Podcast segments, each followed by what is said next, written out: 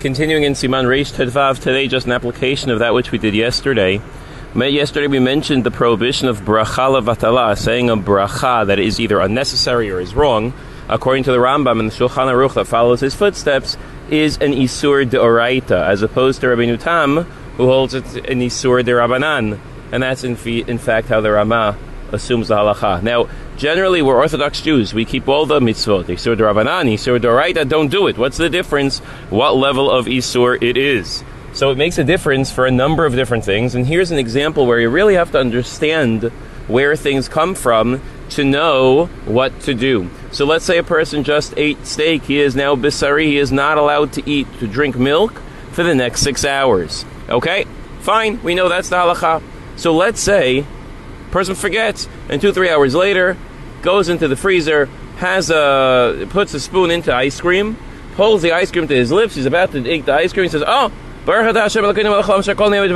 and is about to taste the ice cream.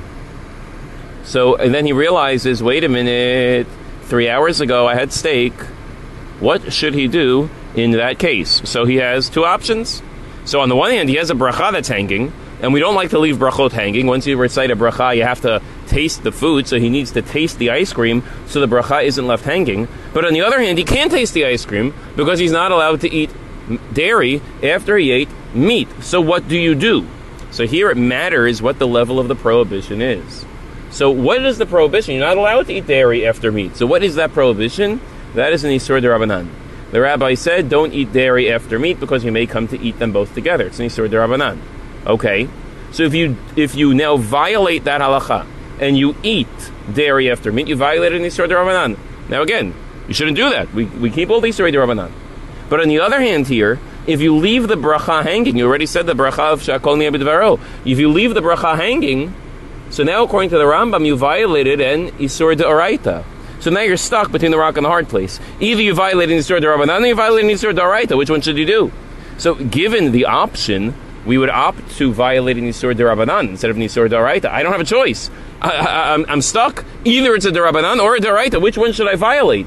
So if I have to choose which one to violate, I'll choose to violate the Isur Darabanan, meaning I will taste the ice cream and violate the Isur Darabanan as opposed to not taste the ice cream and violate an Isur Daraita. Now some people sometimes think, oh, why didn't you just eat something else?